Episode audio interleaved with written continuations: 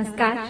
भारतवाणी से मैं कविता अभिनंदन करती हूँ आप सबका। राष्ट्र कवि मैथिली शरण गुप्त रचित उनके प्रथम प्रतिनिधि खंड काव्य, भारत भारती पर आधारित मेरी इस श्रृंखला की तैतालीसवीं कड़ी में। हमारे साहित्य के क्रमबद्ध विनष्टीकरण के उपरांत, आइए आज देखते हैं कि भारतीय संगीत पर क्या प्रभाव डाला। पाश्चात्य संस्कृति ने है पंडितों की राय यह, संगीत भी साहित्य है। श्रुति मार्ग से मन को सुधारस वह पिलाता नित्य है। विष किंतु उसमें भी यहाँ हमने मिलाकर रख दिया।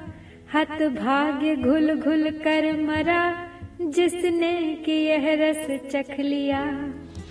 है पंडितों की राय यह, संगीत भी साहित्य है। श्रुति मार्ग से मन को सुधारस वह पिलाता नित्य है।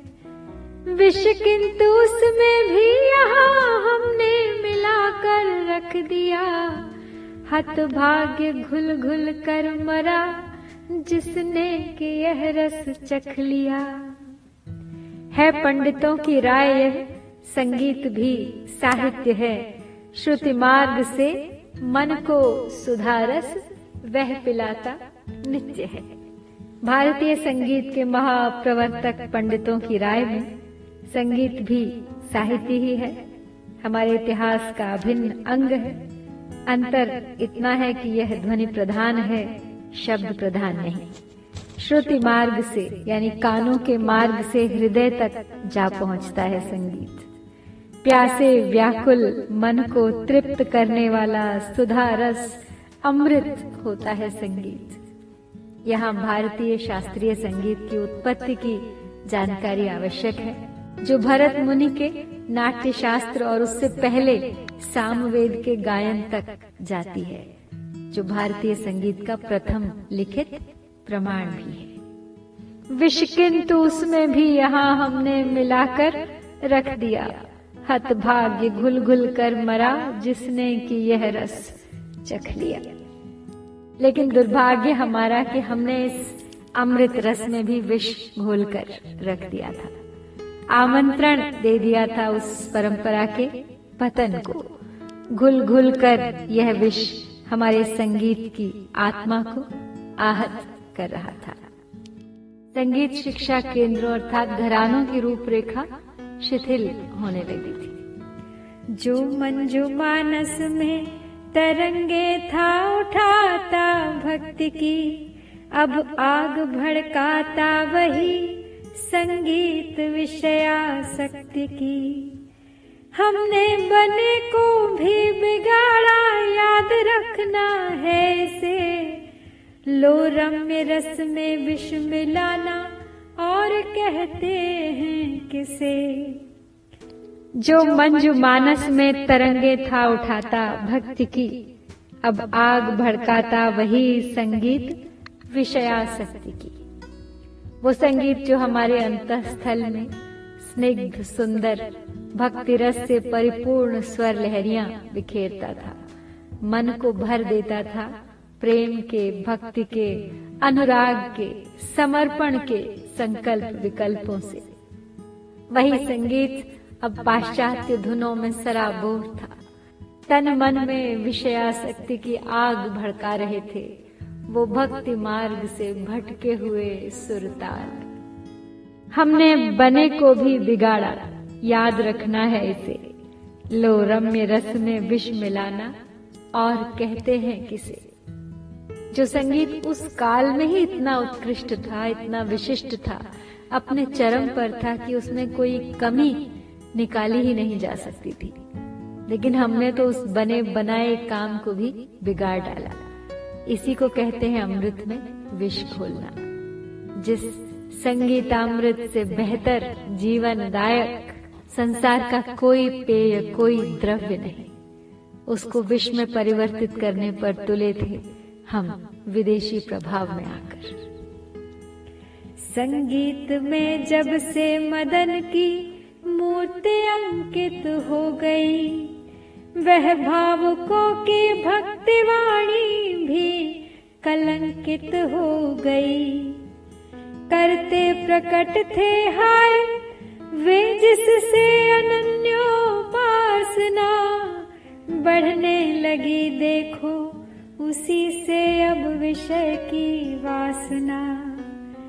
संगीत में जब से मदन की मूर्ति अंकित हो गई, वह भावुकों की भक्ति वाणी भी कलंकित हो गई। भक्ति के स्थान पर अब संगीत धीरे धीरे काम वासना को स्थान दे रहा था। राम नाम बदल रहा था काम के नाम में।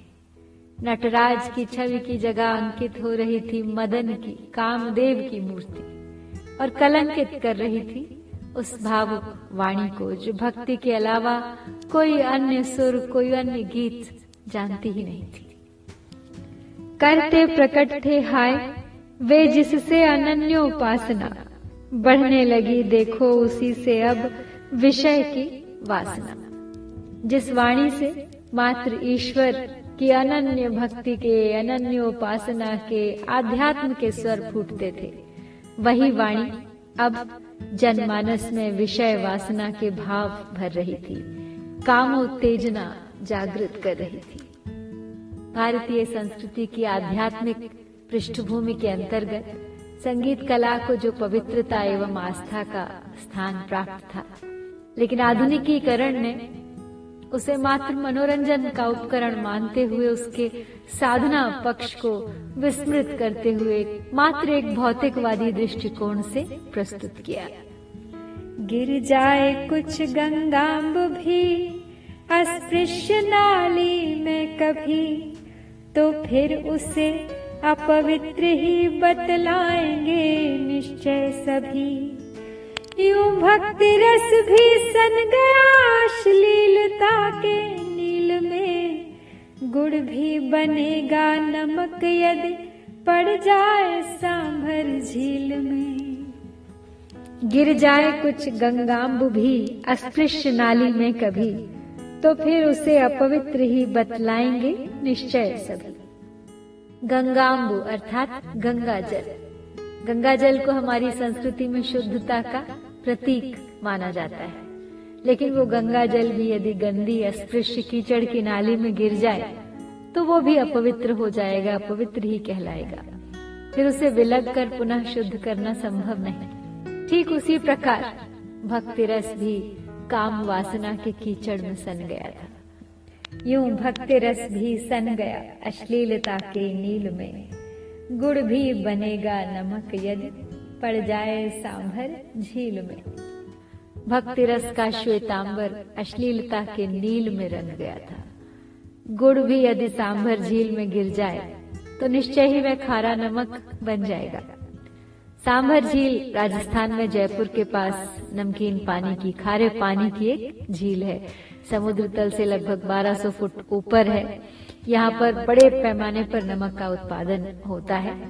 और हमारी पुरानी हिंदू मान्यता अनुसार शाकुंभरी देवी जो कि चौहान राजपूतों की रक्षक देवी हैं, उन्होंने यहाँ स्थित एक वन को बहुमूल्य धातुओं के एक मैदान में परिवर्तित कर दिया था।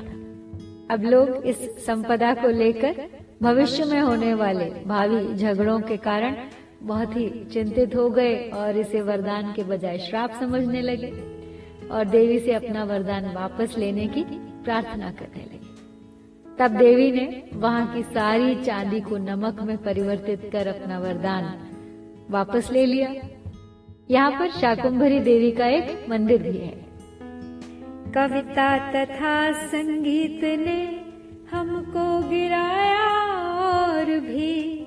सच पूछिए तो अब कहीं हमको नहीं है ठौर भी। हाँ जो कलाएँ थी कभी अत्युच्च भावोद्गारिणी, विपरीतता देखो कि अब वे हैं अधोगतिकारिणी। कविता तथा संगीत ने हमको गिराया और भी। सच पूछिए तो अब कहीं हमको नहीं है ठौर भी।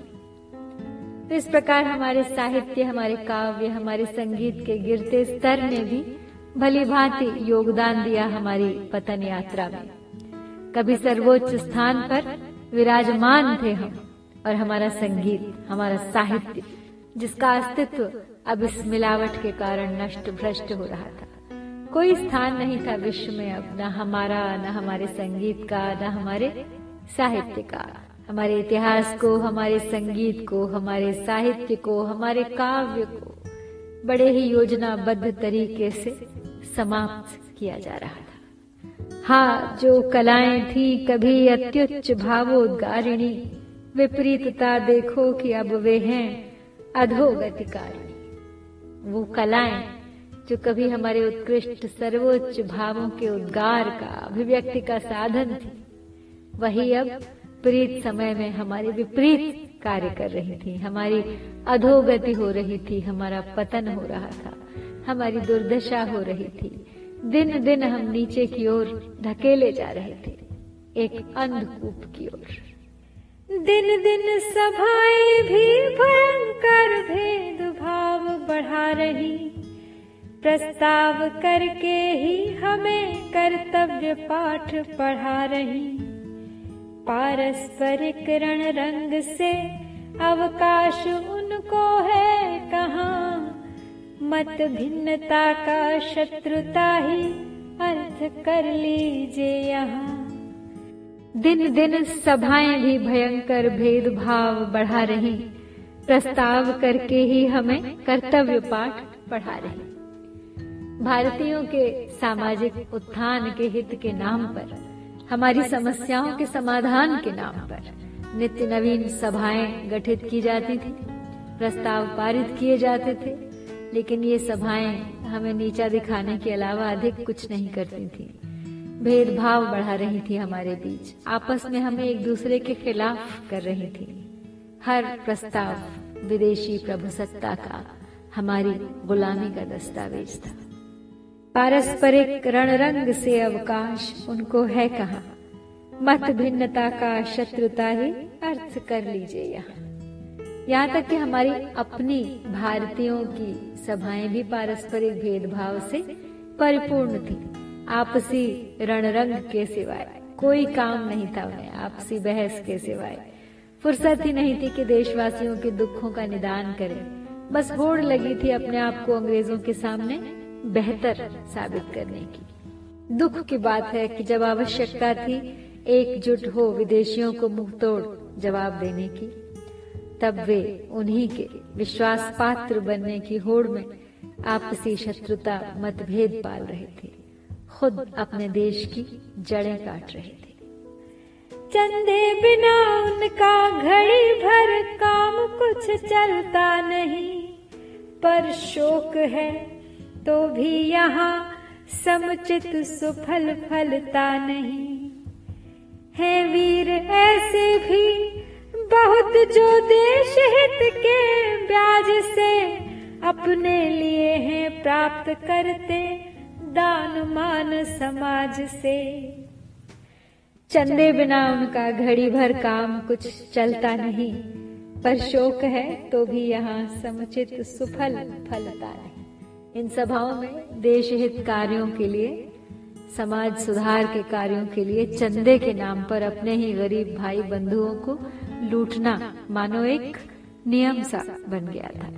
कितने दुख की बात है कि जिन सभाओं से, जिन प्रस्तावों से, जिस चंदे से गरीब भारतीय अपेक्षा करता था कि उसके हालात में सुधार होगा, उसे सम्मानजनक स्थान मिलेगा। लेकिन वो मात्र एक धंधा था उन वाघ वीरों का, गाल बजाने वालों का। केवल उनकी अपनी स्वार्थ पूर्ति मात्र के लिए। हैं वीर ऐसे भी बहुत जो देश हित के ब्याज से अपने लिए हैं प्राप्त करते दान मान समाज से। सम्मान्य बनने को यहाँ वक्तृत्व अच्छी युक्ति है, अगुआ हमारा है वही जिसके गले में उक्ति है। उपदेशकों में आज कितने लोग ऐसे हैं कहें? उपदेश के अनुसार जो वे आप भी चलते रहें। सम्मान्य बनने को यहाँ वक्तृत्व अच्छी युक्ति है। अगुआ हमारा है वही जिसके गले में उक्ति है।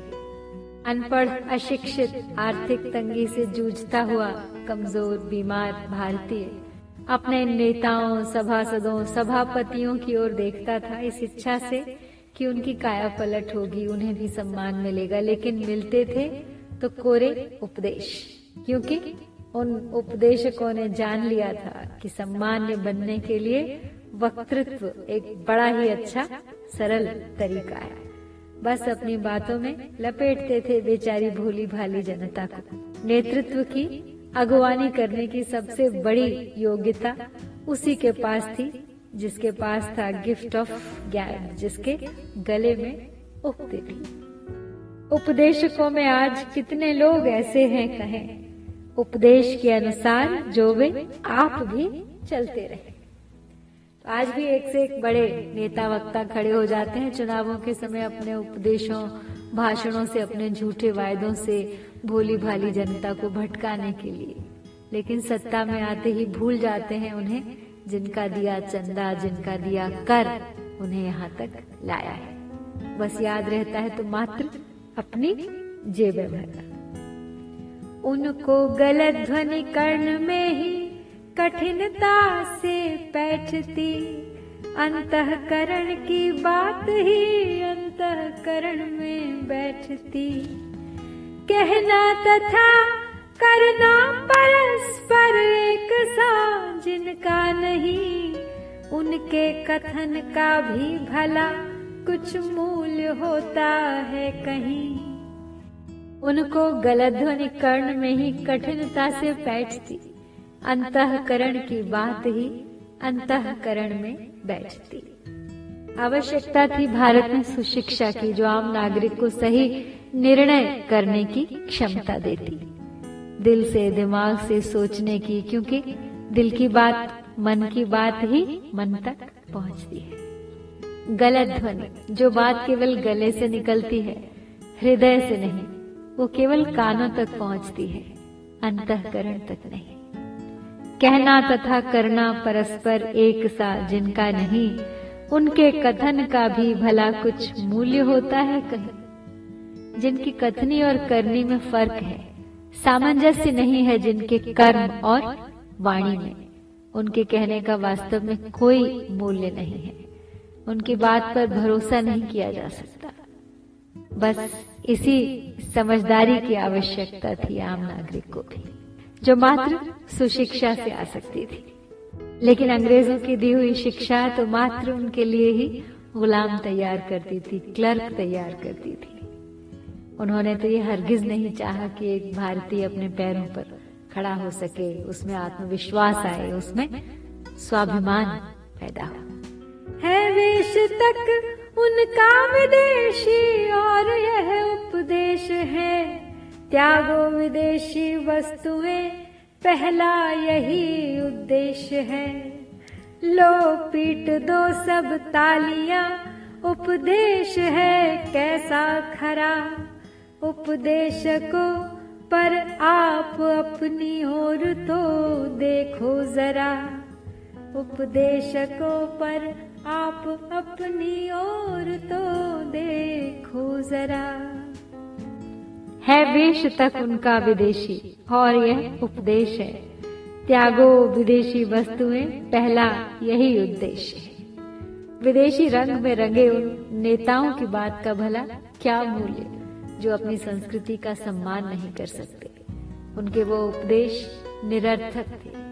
हँसी ठिठोली समान थी। जो विदेशी वस्तुओं के त्याग करने का उपदेश तो देते फिरते थे। सब तालियाँ पीटते थे उनके उपदेशों पर, उनकी बातें सुनकर, लेकिन कोई उन्हें आईना नहीं दिखा सकता था। लो पीट दो, सब तालियाँ, उपदेश है कैसा खरा। उपदेशकों पर आप अपनी ओर तो देखो सर अनेकों उदाहरण है हमारे इतिहास में ऐसे नेताओं के, दिग्गजों के, जिनकी जीवन शैली पूर्णतः विदेशी थी। रहन सहन, पहनावा, भाषा, और न केवल रहन सहन, बल्कि मूल तक जिनका भारतीय नहीं था। तो वो भला भारत के हित की कैसे सोचते? उनकी अपनी निजी प्राथमिकताएँ, महत्वाकांक्षाएँ देश से कहीं अधिक बड़ी थी। इतनी अधिक कि देश का बंटवारा भी स्वीकार्य था उन्हें, लेकिन अपनी प्रभु सत्ता खोना नहीं। केवल बड़े बड़े लंबे चौड़े उपदेश, वो भी फिरंगी भाषा में। गरीब बेचारा क्या समझता उन बातों को? बस तालियाँ पीट देता था, यही सोचकर कि शायद कोई बड़ी बात हो रही है, शायद इसके हक की बात हो रही है। लेकिन कभी उन उपदेशकों ने अपने गिरेबान में झाँक कर नहीं देखा। अपने स्वार्थ के लिए देश को गुलाम बना दिया, अपनी आत्मा को बेच दिया। धस चुके हैं हम एक ऐसे दलदल में जिससे आज तक हम उबर नहीं पा रहे हैं। आज भी हम उसी संकट से जूझ रहे हैं, खुली आँखों से देख रहे हैं अपनी संस्कृति का रास।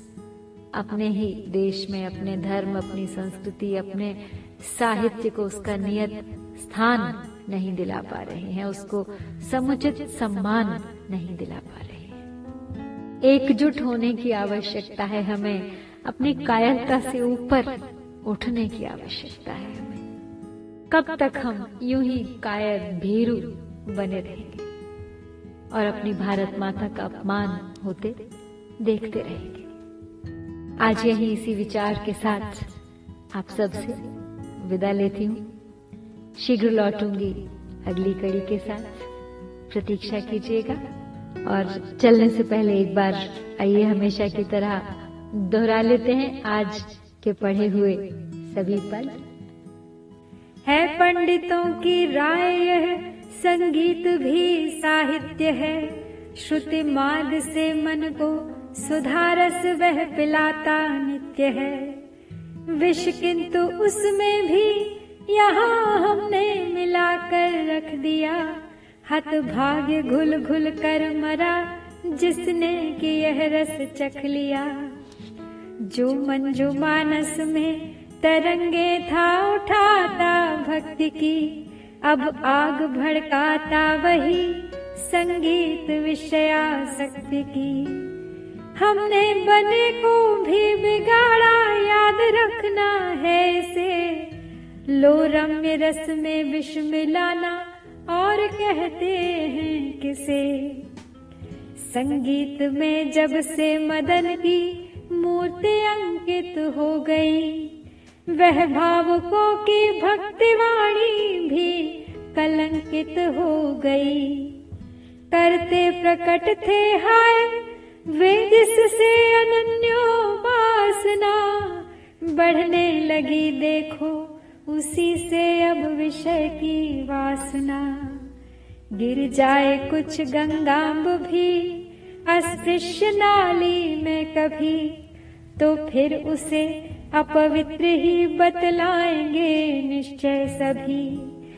यूँ भक्ति रस भी सन गया अश्लीलता के नील में। गुड़ भी बनेगा नमक यदि पड़ जाए सांभर झील में। कविता तथा संगीत ने हमको गिराया और भी। सच पूछिए तो अब कहीं हमको नहीं है ठौर भी। हाँ जो कलाएँ थी कभी अत्युच्च भावोद्गारिणी विपरीतता देखो कि अब वे हैं अधोगतिकारिणी। दिन दिन सभाएँ भी भयंकर भेद भाव बढ़ा रही। प्रस्ताव करके ही हमें कर्तव्य पाठ पढ़ा रही। पारस्परिक रण रंग से अवकाश उनको है कहा। मत भिन्नता का शत्रुता ही अर्थ कर लीजिए यहाँ। चंदे बिना उनका घड़ी भर काम कुछ चलता नहीं। पर शोक है तो भी यहाँ समुचित सुफल फलता नहीं। है वीर ऐसे भी बहुत जो देश हित के ब्याज से अपने लिए हैं प्राप्त करते दान मान समाज से। सम्मान्य बनने को यहाँ वक्तृत्व अच्छी युक्त है, अगुआ हमारा है वही जिसके गले में उक्त है। उपदेशकों में आज कितने लोग ऐसे हैं कहें? उपदेश के अनुसार जो वे आप भी चलते रहें। उनको गलत ध्वनि कर्ण में ही कठिनता से बैठती। अंतकरण की बात ही अंतकरण में बैठती। कहना तथा करना परस्पर एक सा जिनका नहीं, उनके कथन का भी भला कुछ मूल्य होता है कहीं। है वेश तक उनका विदेशी और यह उपदेश है। त्यागो विदेशी वस्तुएँ, पहला यही उद्देश्य है। लो पीट दो सब तालियाँ, उपदेश है कैसा खरा। उपदेशको पर आप अपनी ओर तो देखो जरा। उपदेशकों पर आप अपनी ओर तो देखो जरा। नमस्कार, जय भारत।